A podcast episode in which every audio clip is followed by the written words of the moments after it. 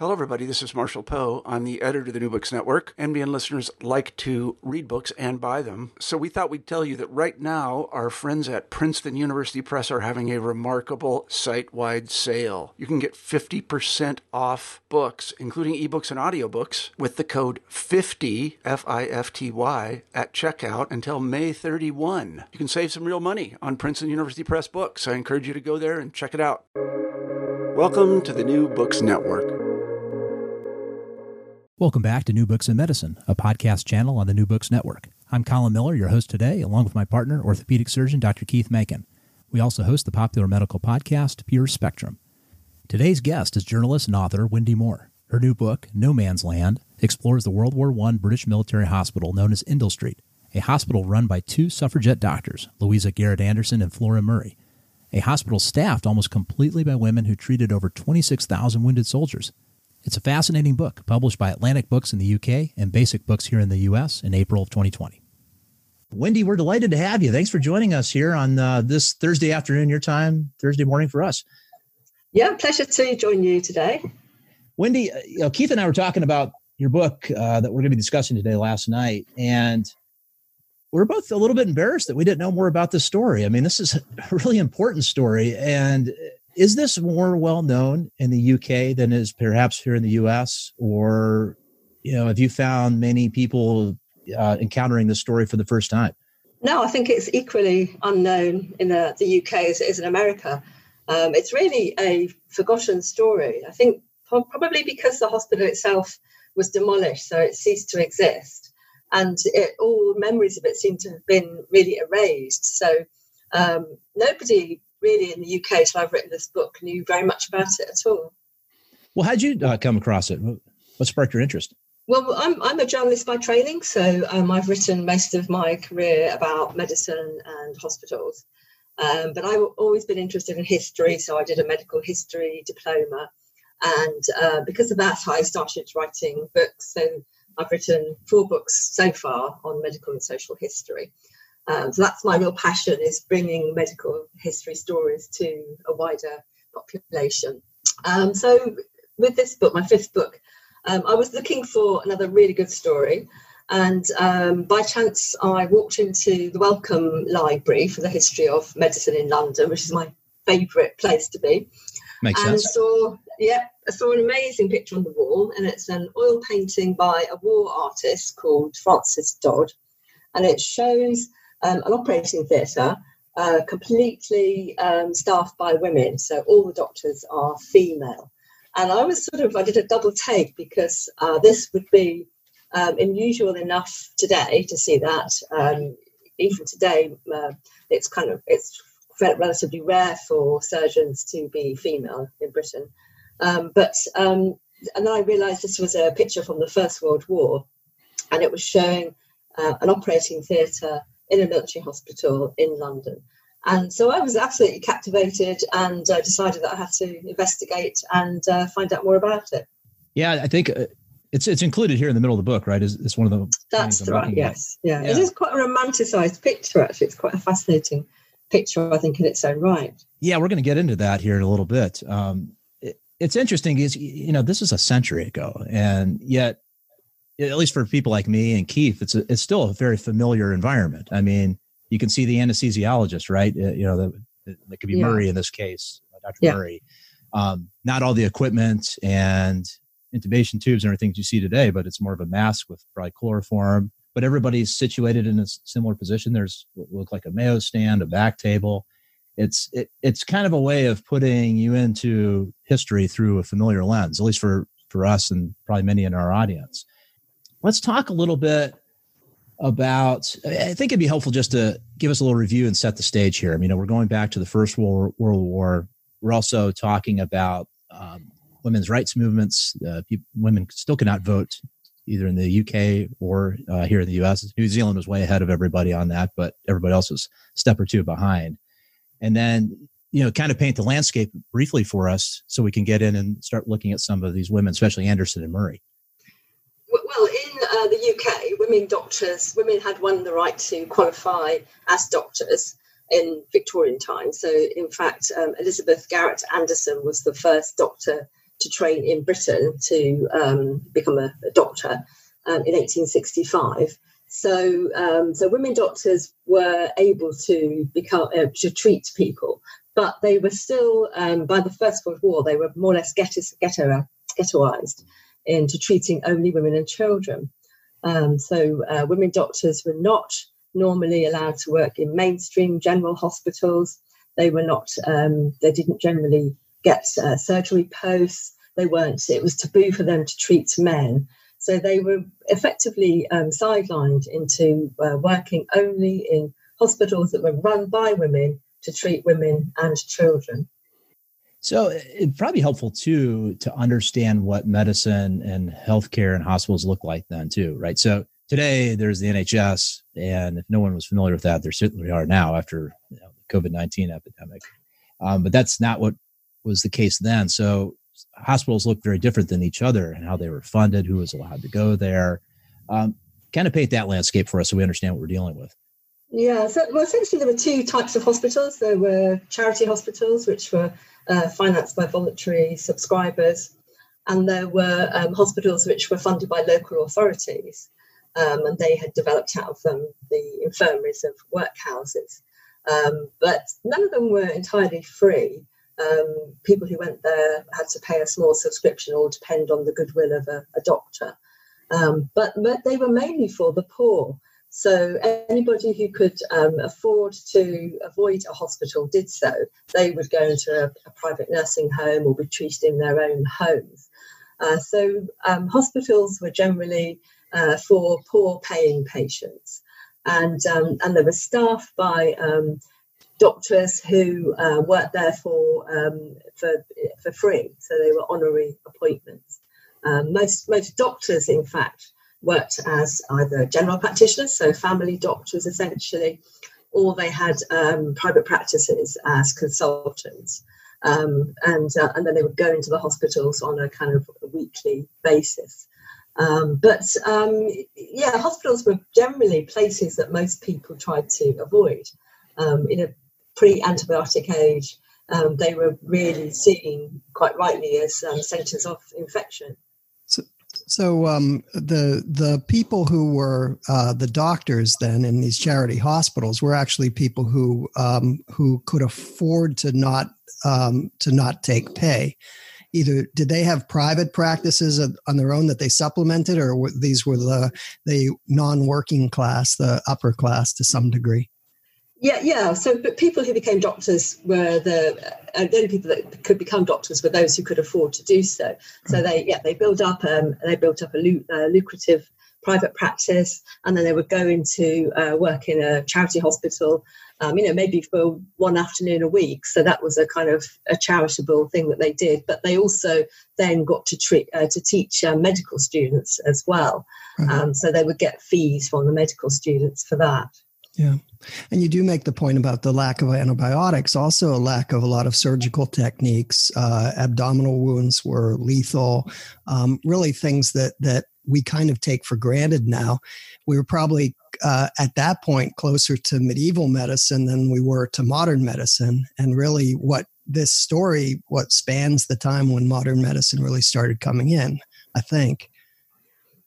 Well, yes, indeed. I mean, especially um, in the First World War, this became um, far more acute because um, so many of the wounds um, that uh, the men were um, suffering in the First World War on the battlefield became infected with gangrene. Right. And um, so, to begin with, surgeons didn't even bother to try to um, heal or to, to operate on a, an abdom- abdominal wound or a chest wound. Any you know real sort of internal wound like that, they would they would just leave. They'd be left to die um, but also many of the compound fractures. Um, the men, men who got those died from uh, gangrene.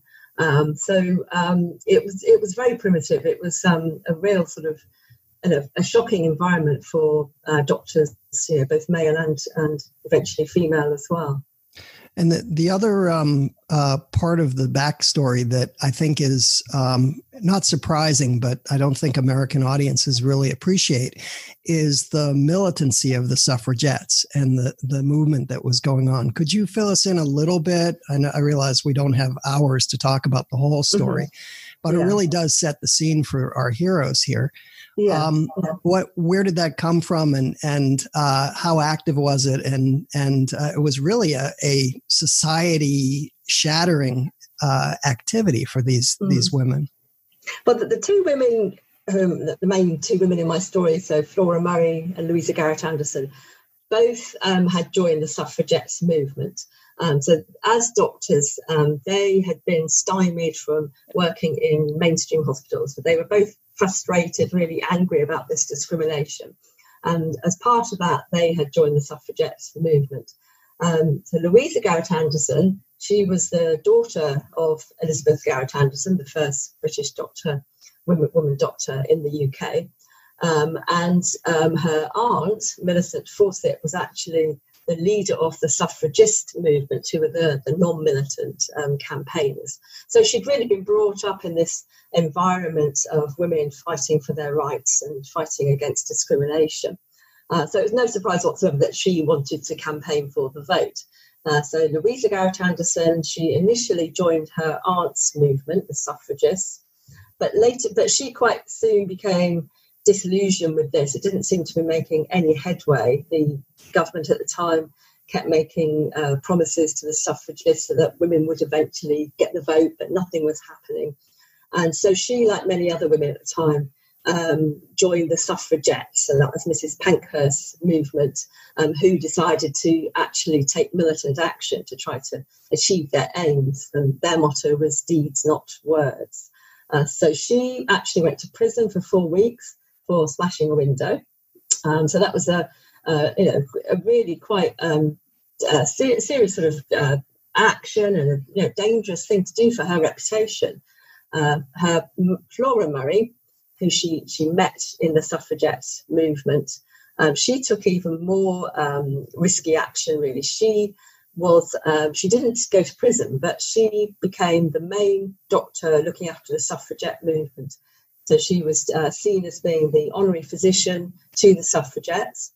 She treated Mrs. Pankhurst and many other suffragettes when they'd been to prison and they'd been force fed and come out uh, extremely ill and um, very weak, and she nursed them back to health. But she also helped some of them to evade the police and to escape capture. So I think she was, um, you know, taking even more sort of uh, risky action for her reputation. Um, so, in, so the, the, suffragettes had begun by um, small you know, protests, by disrupting um, election campaigning meetings and um, hanging banners up and so on. But this did escalate, and by 1914 it had become um, quite a sort of uh, a, you know, really quite violent campaign. They were actually starting fires and uh, setting bombs. Um, so it, I think it got to a point where um, they almost there's almost no return, which is the point at which the, the First World War broke out, and at that point the suffragettes then and the suffragists both suspended their campaigns to support the war. Effort. Yeah, which is really interesting because um, it was a huge sacrifice, but uh, well, we'll see this shortly here. You know how much these women were actually needed. Uh, I was just one more thing on this. I mean, we talk about militancy. I was really surprised by some of the level of violence. I mean, it, you know, and I understand. I mean, I can imagine their frustration. Um, and a lot of these women came from more privileged backgrounds. So when you say the reputation, that really did mean something, right? Wendy, mm-hmm. I mean, that's mm-hmm. that's not a, a simple, fleeting thing. That's right. I mean, most of the women really did come from uh, quite sort of you know wealthy backgrounds. Um, so um, there were lots of kind of titled ladies who supported the suffragettes who also went to prison. Um, Louisa Garrett Anderson, in fact, she uh, was one of the founders of a, a, movement to refuse to pay income tax. Um, so that was one of the campaigns to try to uh, get the government to change its mind. And she also led marches by women doctors um, against um, calling for the vote. So, in fact, there were a lot of women doctors who did support the suffragette movement.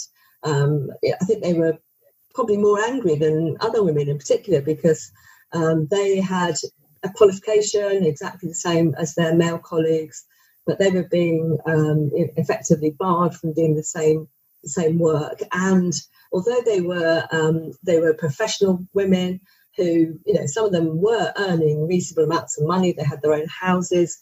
They um, were denied um, representation, so they were denied the vote. So I can completely understand their anger.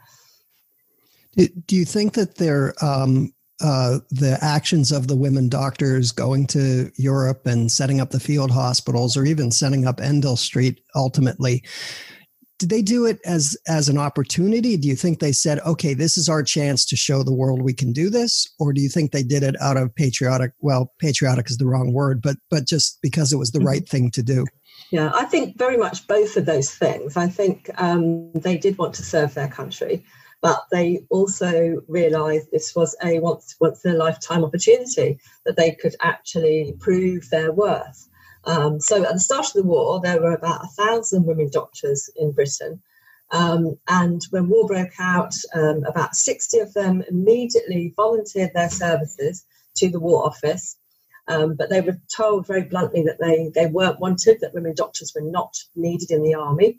Um, so several of them actually then started to set up their own units to um, work abroad. In fact, Flora Murray and Louisa Garrett Anderson were the first two women doctors to take a unit um, abroad. And so they did that in the middle of September, so just about six weeks after the outbreak of the war. They had gathered together other women doctors, nurses, raised £2,000, um, collected um, supplies, and organised um, a trip so that they could actually take their team to Paris. So. So just before we jump into that, I, I want to cover one more thing. So you answered part of my question here, but when Elizabeth Garrett Anderson became the first licensed physician in the UK, um, we go from well 1865 to just the outbreak of war in 1914. You know, a thousand women doctors in practice. Mm-hmm. Yeah. Where were most of them training? And and let's you know let's start with um, with Elizabeth, you know, what was involved with her breaking through and getting into what presumably is a, a male dominated, um, you know, medical school. And how did that kind of separate a little bit into one track for women and another one for men? Well, yes. I mean, Elizabeth Garrett Anderson had um, a huge battle to get her qualification. Um, she wasn't the first woman doctor to join the medical register. That was actually um, Elizabeth Blackwell, who'd been born in Britain, but she actually got her qualification in America. That's right. Um, so she then came to Britain briefly and put her name on the register. But then that, but as soon as she'd done that, the um, the, authorities in, in Britain stopped anyone joining the register who'd got a qualification abroad. So that route was was ended. So Elizabeth Garrett Anderson, um, she tried to uh, train at universities all over Britain. She approached every medical school, every hospital, and she was denied the opportunity to get her qualification by usual means. So eventually, she had to do an apprenticeship as a, uh, with an apothecary. And through that way, after doing a five year apprenticeship in a hospital, working for an apothecary, she then um, was granted a license um, through the Society of Apothecaries. And at that point, that enabled somebody to join the register. Uh, but as soon as she did that, that route was closed. So everything she did was stopped. She actually managed to join the British Medical Association, um, her local organisation. And when she got to the main conference, um, the, the, the, members suddenly realised they'd inadvertently allowed a woman to join. And so nobody else, no women were allowed to join the British Medical Association for the next 19 years. Uh, so she was a pioneer, but she was on her own for a very long time after that. And so she um, and another doctor uh, really helped to found a medical school specifically for women. Uh, so that was the London um, School of Medicine for Women, and that became attached to the Royal Free um, Hospital. And virtually all of the women doctors, um, even up to the First World War, had got their training through the London School of Medicine for Women. So because the, the, vast, the vast majority of medical schools um, in Britain were still not allowing women to train there. So maybe a thousand doctors in 1914. How many doctors total do you think at that point? Um, I, yes, I should know that. I'm sorry. I think I don't know the actual figure, but they were still a small percentage. Yeah, very small. That's that's more I was getting at. Mm-hmm. Okay, well, uh, yeah. Sorry to divert you there. So now now we're back to the outbreak of the war. Give us I mean, because you you spent a lot of time in this, right, and, and, thinking about this. Give us a sense of what how people felt about this war. I mean, it, it in some ways there was, uh, you know, it was an excitement. We're going to go push the Germans back, but there there was a lot of shock too, right? I mean, I think a lot of people didn't expect this to actually become what it did. And then obviously they expected to wrap up in less than a year, and it didn't. So, uh, give give us a sense of how most people looked at this. Yeah, I think uh, right up until um, the outbreak of war in August 1914, most British people were not expecting Britain to get involved in the war at all. Uh, so it came as quite a huge shock uh, when Britain did declare war on Germany for having invaded Belgium. Um, and then very quickly people did mobilise. So Britain had a very small army at that point. That army mobilised and went to France and the government began recruiting to get um, uh, to get more people into the army. Um, so there was a kind of big push of uh, you know patriotism. It really was patriotism, where young men were going and getting drunk, some of them, and then signing up together, uh, forming what what we call pals battalions, so battalions of friends. Uh, so there was a big big recruitment push. Um, but uh, that kind of um, you know tailed off after a while. So I, th- I, think it was it was it, it definitely would have felt like a long war. I think there were um, huge um, deprivations. Uh, there were restrictions on movement. Uh, rationing came in. Um, and for people on the home front, it was it was a very grueling war. Um, and the home and it, and the war did really come right into the centre of London as well. So there were uh, many wounded men on this on um, walking down the streets in the cafes and restaurants. There were 300 hospitals receiving wounded just in London. Ambulance trains arriving um, day after day. Crowds were surging around uh, railway stations, waiting to greet the wounded. Um, so it was. Not to mention the Zeppelin a, airships dropping bombs on people. Exactly. I mean, it's just, you don't so forget about these kinds of things. It's exactly. I mean, I mean, for me, that was one of the kind of quite shocking things um, in my research because I'd not really understood um, what it was like that they, these suddenly these huge zeppelins appeared in the sky over London um, at a time when aeroplanes had only recently been invented. Uh, so people were so amazed they didn't run and hide. They actually came out of their houses to watch these incredible airships coming over London and uh, you know, and then raining down bombs on people. Um, in, in, some so, cases, it was as crude as just like dropping a grenade, right? I mean, they were just just throwing them like rocks over an overpasses.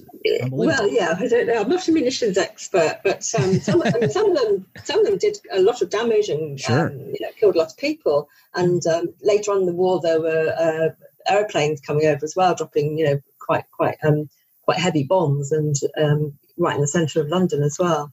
Yeah, I was struck by a passage uh, early on where you mentioned that somebody who was wo- wounded on the front had arrived at uh, Endell Street like in 24 hours, which, you know, you, you think of Europe as being far away from London. We do here. And uh, really, the war was almost right on the doorstep, mm-hmm. even if it wasn't, even without the Zeppelins. So it was really immediate. You could, yeah. they could hear the battles from the the coast, which is amazing. Yes, yes, indeed. Um, and, and that was more towards the, the later years, of, of course, because um, right. to begin with, um, th- th- there was uh, the medical services were really in chaos. They were just right. overwhelmed by the scale of uh, the wounded and the extent of the injuries. And to begin with, it, it could take um, as many as long as two weeks for a soldier to go through the various stages and get back to a hospital yeah. in London. So they did get incredibly efficient and um, towards the end of the war, yes, it, it, somebody could be wounded um, at dawn and then arrive back even that afternoon in, in London. That really is amazing, actually. I mean, it really is. Yeah, at a time when you don't think about mass transport at all, it's um, it's just so amazing that they could mobilize. But but you bring up the efficiency, and I think that your what serves as sort of the prologue, the the efforts of doctors uh, and Anderson in in Paris and and outside of Paris um, the way they establish their own efficiency is just brilliant. Um, what um, you know, how much did did they learn? I mean, clearly it worked in Endell Street. Did they leave a record? Were were other hospitals setting up with similar efficiency, or was this really a unique, spectacular thing in in this time? Um, you, you talk about France. Talk, yes, that's right. Yeah. I mean, to, to, um, I mean, so um, so to begin with, I mean, the as I said, the um, medical services were really overwhelmed and were not coping.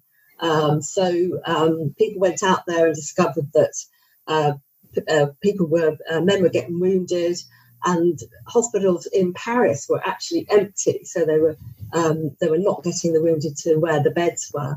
Um, so in fact, Murray and Anderson they um, were working in a um, they took over a hotel in Paris. It was a luxury hotel that had only recently opened but never never had guests, and they converted that into a hospital.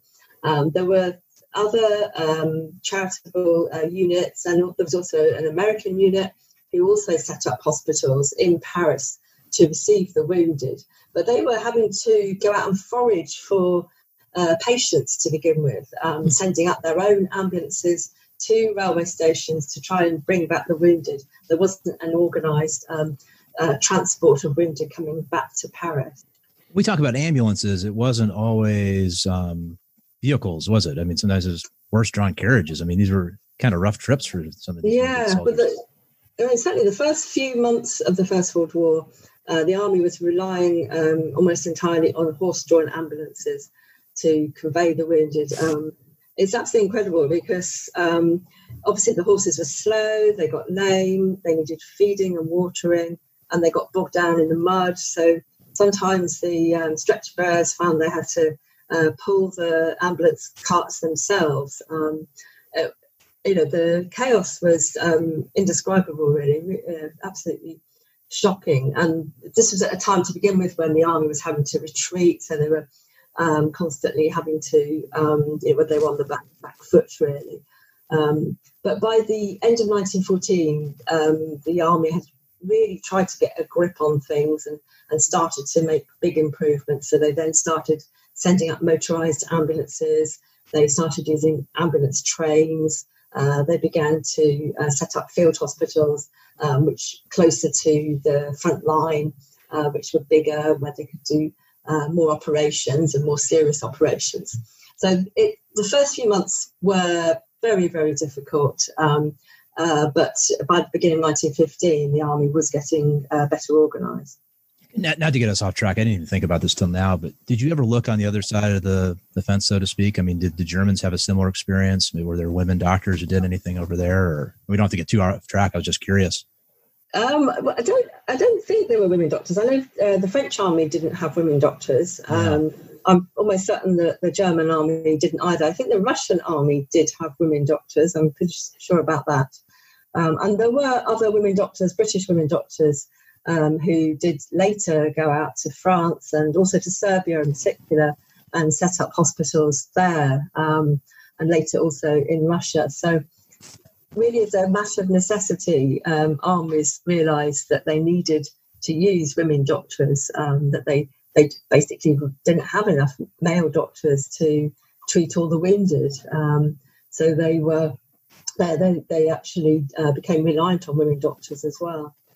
Let's go back to uh, you know Anderson and Murray here. Um, talk a little bit about you know one you know their relationship, how they work together. Um, there's a little bit known, I guess, of their personal life, but it doesn't seem like a lot. You know, we can maybe more guess on certain things, but and, and talk about the the initial hospital they set up in France, what they were up against, and then how they because there's some political moves here too. They're pretty astute in this. I'd say especially Anderson, navigating the system, fighting against some of the red tape tell us what they were up against and, and how they basically just decided they wanted to get involved and they did.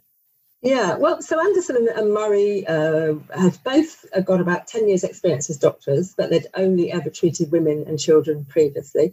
They had together run a um, hospital for children, a very tiny hospital with just seven beds. Make um, sure, what, what are their medical backgrounds, just so we, in case we didn't mention earlier? Yeah, they had both, both of them had trained at the London School of Medicine for Women with their specialties. I'm sorry. Oh, okay. Um, but they they both trained at London School of Medical uh, Medicine for Women. Um, Louisa Garrett Anderson uh, was, had become a surgeon. uh, but she was working in the what was called the New Hospital for Women. Uh, so it was a hospital that actually her mother had founded that treated only women. So she had some experience in gynecology and some um, general surgery, but only had only ever treated women. Uh, Flora was a physician and also an anaesthetist, and she had also only worked in hospitals treating women. Um, but together they'd also run a hospital for children. So, so she had experience of anaesthesia for women and for for children. So, um, and they were, and I suppose I should say also, and they were also life partners. Right. Um, right. They they met each other in the suffragette movement, um, but then they had become partners. They lived together um, effectively as a married couple. They had um, identical diamond rings. Um, so um, they really saw their mission, I think, to to go to France as a, a demonstration of their their mutual love for each other. It was a sign of their commitment. And throughout the war, I think that was that was really important. They were absolutely devoted to each other, absolutely committed, and totally determined to um, achieve what they wanted to do. Their their backgrounds, right? We talked about this. They're they're come from you know more upper class backgrounds. Was there just a, an understood sense of duty that you do get involved in some way or another? Was it a little more heightened with both of them? I mean, and I have to imagine part of it was just uh, uh, maybe adventure is the wrong word, but they wanted to get involved and they wanted experience and they knew they would get it there. I mean, let's talk a little bit more about their motivations as far as we yeah. can imagine. Yeah, um, yeah, they both had come from fairly privileged backgrounds. Um, Louisa Garrett Anderson's family were, were quite wealthy. Uh, she had um, she'd actually set up a practice in Harley Street, so she did have um, her own private income. Uh, Flora Murray's family, uh, they came from landed gentry in Scotland. So her father had been the, the laird. Um, so they had, um, she'd grown up in a, a large house with uh, large grounds, uh, but she hadn't had um, much ready cash like a lot of aristocracy at the time they had property, but they didn't have uh, much kind of disposable income. Uh, so she's had more of a financial struggle, really. Um, but they'd both been to girls' boarding schools, so they'd both been brought up really to, um, you know, think to, to, do, yeah, their duty for their country. Um, but they'd had enlightened upbringings as well, and uh, especially, you know, having joined the suffragette movement. So they certainly were motivated by um, an ambition to prove that women doctors could um, could do exactly the same jobs as men. Um, and Flora Murray was very um, um, candid about that. She later said she saw this as a once in a lifetime opportunity to prove women doctors um, could were exactly the same, exactly as, as capable as men. So I found it a surprise with the milieu of what was going on. The sort of even even during the war, there was still skepticism of women doctors and everything. And I've got to say, reading your book, I was surprised when they got back, having closed their their French um, uh, field hospitals, and have the actually the government say open this hospital for us um, mm-hmm. when you yeah. were researching that did you get a sense of surprise were were uh, um, Flora and uh, Louisa surprised by this? Um, yeah. Where did this come from? Yeah, I think, things did change very rapidly. In fact, um, so they had set up a hospital, the hospital in Paris. Uh, initially, they had um, army doctors, army officials come to look round it, um, coming quite, you know, with a uh, quite hostile to begin with, expecting it to um, not be very good. But they were so impressed by what they saw that they then um, decided to support the women. And so some of these um, army officials actually became their allies and their advocates. And so when they then set up a second hospital near Boulogne, so near the front line on the coast, um, the army um, doctors actually said to them, yes, you know, this can be part of an official army um, organisation. So that was the first um, hospital in the British Army to be run by women doctors. And on the basis of that, that was so successful that um, word got back to the War Office in London.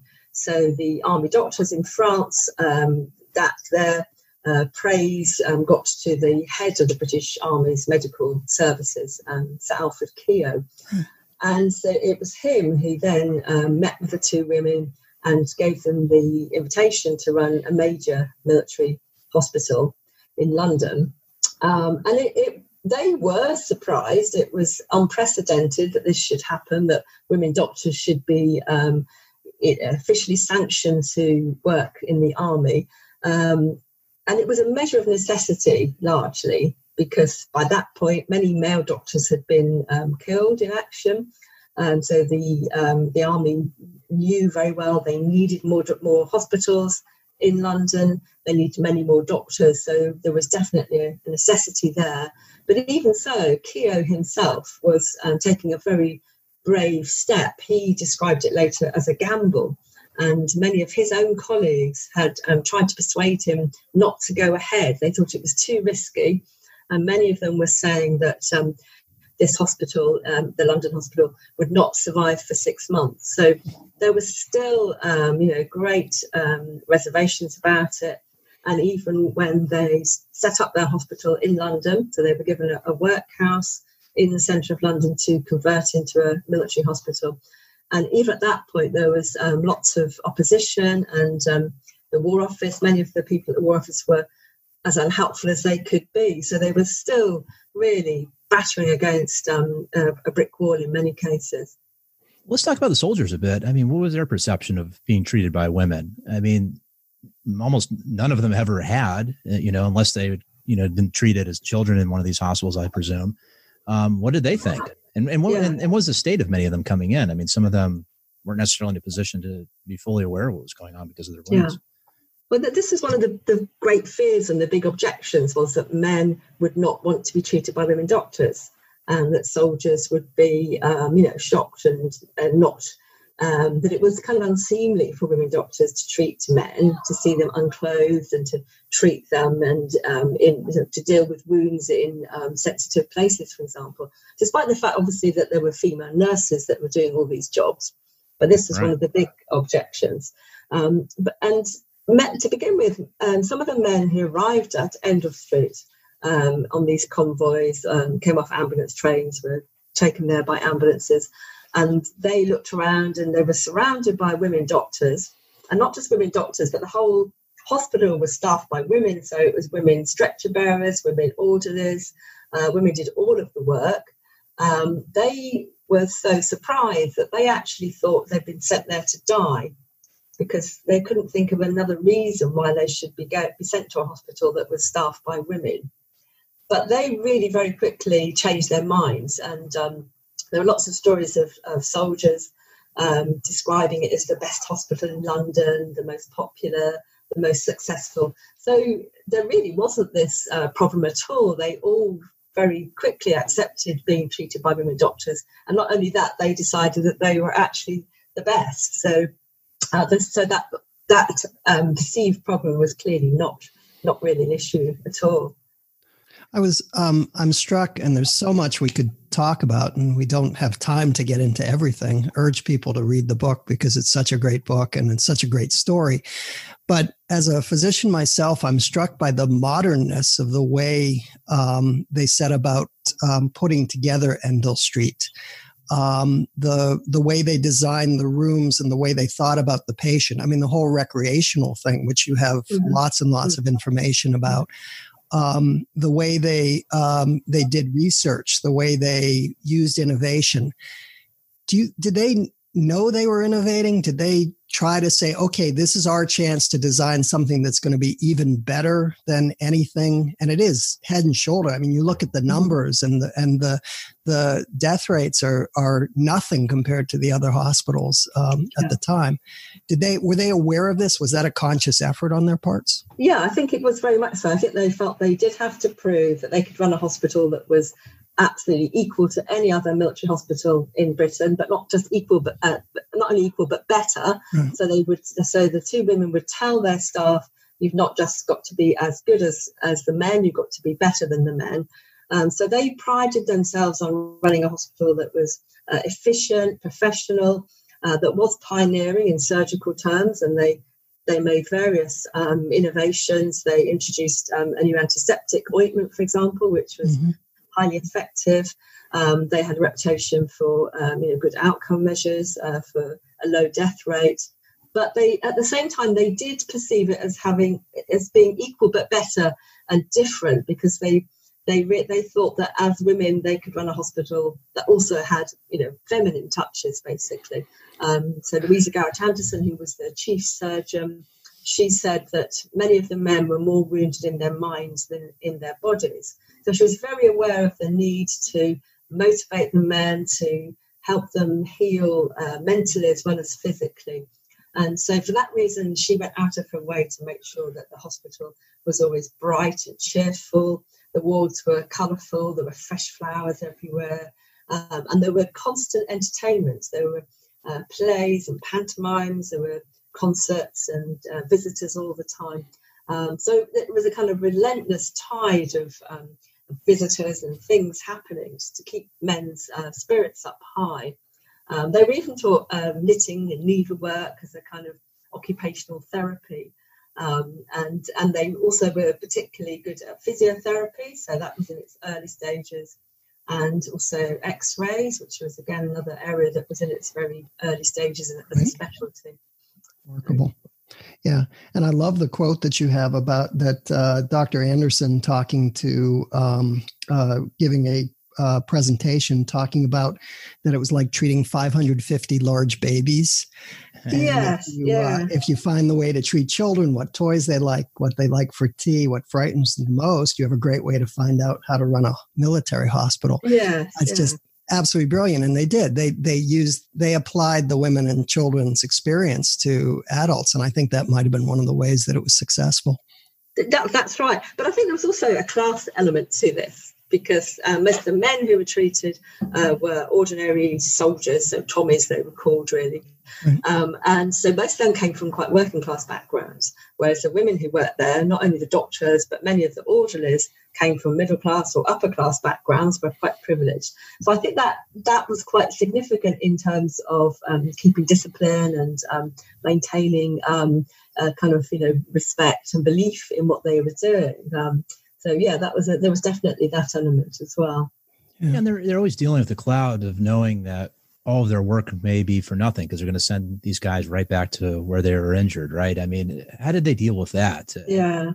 Yeah, I think that was really poignant. I mean, some of them talked about how it was very similar to being in the suffragette movement because uh, the suffragettes went to prison, they were uh, force fed, they came out, uh, they, the doctors got them better again, and then they had to go back to prison. Um, but this was obviously even more poignant, and um, there, you know, I came across quite a lot of stories of, of men who'd been wounded and went to Endell Street and were patched up and sent back to the front and then killed um, yeah. later on. So um, I think it was um, it was it was very um, close to them, and I think as the years went on, you know, it did kind of wear on them, and the, the staff found towards the end, the later years, that um, it was quite um, exhausting and grueling and quite tiring. So I think that eventually did have its its toll on them. Well, just like Keith was saying, I mean, there's so much here to talk about, and we're getting closer to the time. I mean, there's everything from signing Florence Nightingale's death certificate to, you know, treating a, a soldier who was one of the police officers who arrested one of them during a protest. I mean, yeah. there's, just all sorts of just amazing little, little things in here. But uh, I don't want to skip past talking about the the epidemic, the Spanish flu. Um, let's talk a little bit about you know kind of skipping ahead here so we don't miss that. Considering we're still in the middle of COVID nineteen here, um, tell us a little bit about that, Wendy. Well, yes, exactly. Well, when the war ended, um, Endell Street stayed open for another year.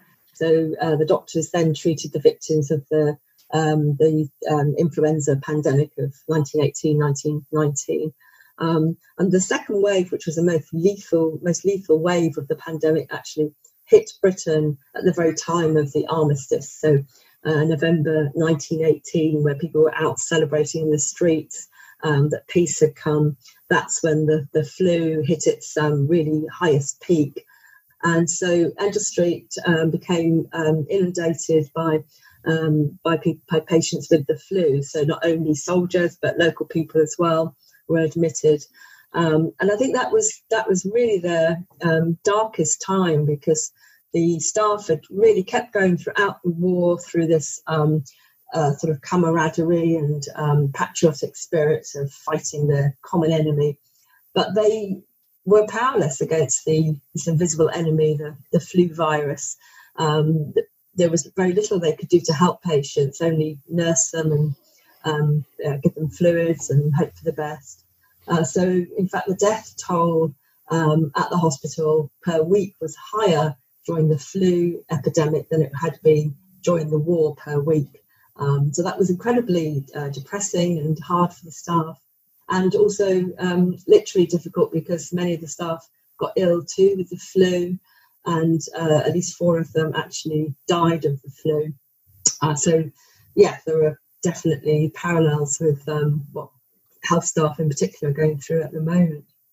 Yeah, I mean, it, it the, but even reading that, you see that their approach to the flu was very modern. That they that they seem to understand isolation. That they seem to understand, and and if you think about it, um, in a time where they didn't really have the masks and the protective equipment, um, yeah, uh, a small number died and a number got sick, but the numbers of the people infected, of the, the caregivers, were not as high as you would be ex- expected to. Mm-hmm. So mm-hmm. clearly they were on to something. I, I wish we had the lessons, which yeah. I think. I think leads to the the way to end this to talk about you know this this wonderful heart lifting story, but really the the punchline of it is the legacy is not is is disappointing. That it took yeah. years for us to to get back to a point where they were, and largely because it got buried. Um, I, I, got the sense reading the the final chapters that it was a it was a source of bitterness for both Dr. Murray and Dr. Anderson, and for a lot of the people working. And mm-hmm. and um, how did you know how could we have ignored that much success, that much experience. Mm-hmm. Colin and I were talking about that. What yeah. are your thoughts about that? And what did it yeah. take to to jostle people out of this complacency and this ridiculous misogyny that they had? Yeah, I mean, uh, it was absolutely shocking because um, when the hospital closed, um, the women doctors and all the women staff had to go back to doing exactly the jobs they'd done before. So all the women doctors had to go back to just treating women and children the hospitals again stopped recruiting women doctors. The women doctors who'd worked there throughout the war, that who'd kept the hospitals open in the war, um, they were sacked, and no more women doctors were recruited in the hospitals. Medical schools, which had opened their doors to women students in the war, closed their doors again. Um, so all the experience that these women doctors and particularly surgeons had gained through the war was lost. Um, so yeah, there was um, lots of frustration, lots of anger. Um, some of the women doctors, um, um you know, were very bitter. You know, they actually tried for many years to to get uh, get jobs in mainstream hospitals and were knocked back. And even if women doctors did get jobs, if they got married, they were not then allowed to carry on. So there was a marriage bar that was in place until as late as the 1970s. Um, uh, so it was not until the Second World War that women doctors again were allowed to work in the British Army. Um, but, uh, but even after that, there was another backlash and women were pushed back again. So it was not really until uh, the Sex Discrimination Act of 1975 in Britain that um, women were given equal equal chances to work in, in hospitals and in medicine generally. And not until that 2000 that um, equal numbers of women were um, uh, t- enrolled in medical schools. So it's very recent that um, women doctors have had any semblance of equality. And uh, many women doctors I speak to now still find it very frustrating that um, they are still um, not getting into top jobs, top top levels of specialties. Um, so there's still a long way to go, I think, still. Yeah. And I think about the lost opportunity. I mean, Dr. Anderson did 7,000 cases or more uh, during her time there. The, just the ability to teach and to teach important trauma that would have been so so helpful mm-hmm. for World War II. But uh, of course, as you pointed out in your book, people wanted to wipe out the memory of World War One. It's over. We don't even have mm-hmm. to think about it anymore, and we lost mm-hmm. that entire generation of knowledge. Mm-hmm. And I think we're still finding the pieces. I mean, again, this story that you've told, um, and just from a standpoint, I'm an orthopedic surgeon, and it's curious that we're taught that uh, Robert Jones during World War One is the father of orthopedic surgery, mm-hmm. and yet for the first time ever, I read in the book that um, that really a lot of the the limb work and the brace work and the surgical work was done at Endell Street, and yeah. that's really where the pioneering was. We have no idea. All we know is Robert Jones. Um, so yeah, I suppose, I suppose that's what happens in medical history, isn't it? That um, yeah. certain people get adopted as the pioneers, and other people get forgotten and left out, and uh, frequently the women um, are not sort of not remembered and erased from history. So, um, so there were many women doctors who worked at Endell Street. Uh, some of them uh, came had come from Australia and from Canada, mm-hmm. went back to their countries and had the same situation where they couldn't get um, you know well paid, well respected jobs. Um, um, yeah, it's, it's just hard to imagine. I think how you know angry and frustrated they must have been, and how determined they were to try and change things ultimately. Well, this is always a challenging time in history to read about too, because you just come away feeling really de- dejected when you read about World War One. I. I mean, it was just such an overwhelming, senseless loss of of people for nothing. Mm, yeah. And yeah. nothing was learned. And then we, it was just like an intermission between, you know, First World War and the Second World War. I mean, it's just, it's just incredible. And, and, and I guess this is part of it. But, um, and plus, you know, you're talking to Americans. You know, we always like a happy ending. You know, you know yeah. Well, I, I, we're still looking for it. Where is it? I, well, I should say, I think a lot of the book is actually quite uplifting because mm-hmm. oh, it is, no question. During the war, the women who worked at Street really were having the time of their lives. They were doing something they were good at, that they were respected for the first time. They had independence for the first time. Camaraderie and there, working the team. Exactly that. And when uh, Flora Murray died not soon after the war, and uh, later Louisa Garrett Anderson died, and on uh, Flora's tombstone, the words were added, "We have been gloriously happy." And so that's that's what I take away from the story that they did what they um, what they wanted to do, and they proved that they could do it, and they died happy. You know, after going through something like this and and the, the tight bonds that developed, did you find that these women, as they went their separate ways, continued to correspond with each other? Were there ever reunions, anything like that, or did it just kind of disperse into history? Yeah, certainly, certainly some of them did keep um, keep up contact, and um, Louisa Garrett Anderson actually uh, visited Australia at one point, so she went there and met up with some of the surgeons who'd worked for her at Endell Street. Um, so yeah, there were certainly bonds there. Yeah. Well, Wendy, we're at the end of the hour, unfortunately. Um, I guess can't say it enough. I mean, people should pick up your book because we just scratched the surface here. We say that a lot, though, don't we, Keith? Because that's right. That's why, yeah. we, that's why we pick these books. But um, I don't know. It's got to feel satisfying, Wendy, to write something like this, right? I mean, you know, some of these records probably no one's looked at them since you know maybe the times they were put together, right? I mean, some of the research you were doing. Um, you know, it's it's it's it's hard to show gratitude to people so long ago that did forge a path for for us and for others. But I guess this is a way of doing it, isn't it, Wendy? Yeah, I mean, I, feel, I feel it's like the, it's probably the most important book I've ever written, really? um, and one of the most enjoyable also because uh, through writing it, I got in touch with lots of families of um, hmm. women doctors who'd worked there, so grandsons and granddaughters of women who'd worked at Endell Street, uh, but also grandchildren of men who'd been treated there, so who shared their stories and pictures with me. Um, yeah. So it was very moving to write it and incredibly enjoyable and um, yeah, I just feel it's a really important story to to um, be shared more widely. It absolutely is. Well, Wendy, uh, to close things out, tell everybody listening here how they can learn more about you, more about your work, and more about uh, either Endell Street or No Man's Land, depending where you're where you're picking up the book, and of course where they can pick up the book. right. Okay. So, um, so the book's um, titled Endell Street in the UK. It's No Man's Land in America. And um, there's yeah, there's more information on my website, uh, which is www.wendymoore.org. Well, we'll get links up to that on the website as we always do, so everybody can take a look at uh, take a look at it in further depth. But Wendy Moore, thank you so much for joining us today. I mean, uh, I knew we're, I knew I knew this was going to be a great conversation. We are looking forward to it, but it, it was it's just really special to explore something we know so little about, but we really should. I mean, this is this is a great well, thank you. It's been such a pleasure to talk to you both. Um, yeah, I'm very grateful for it. Well, everybody, wherever, whenever you listen to us, take care, and we will see you here next time.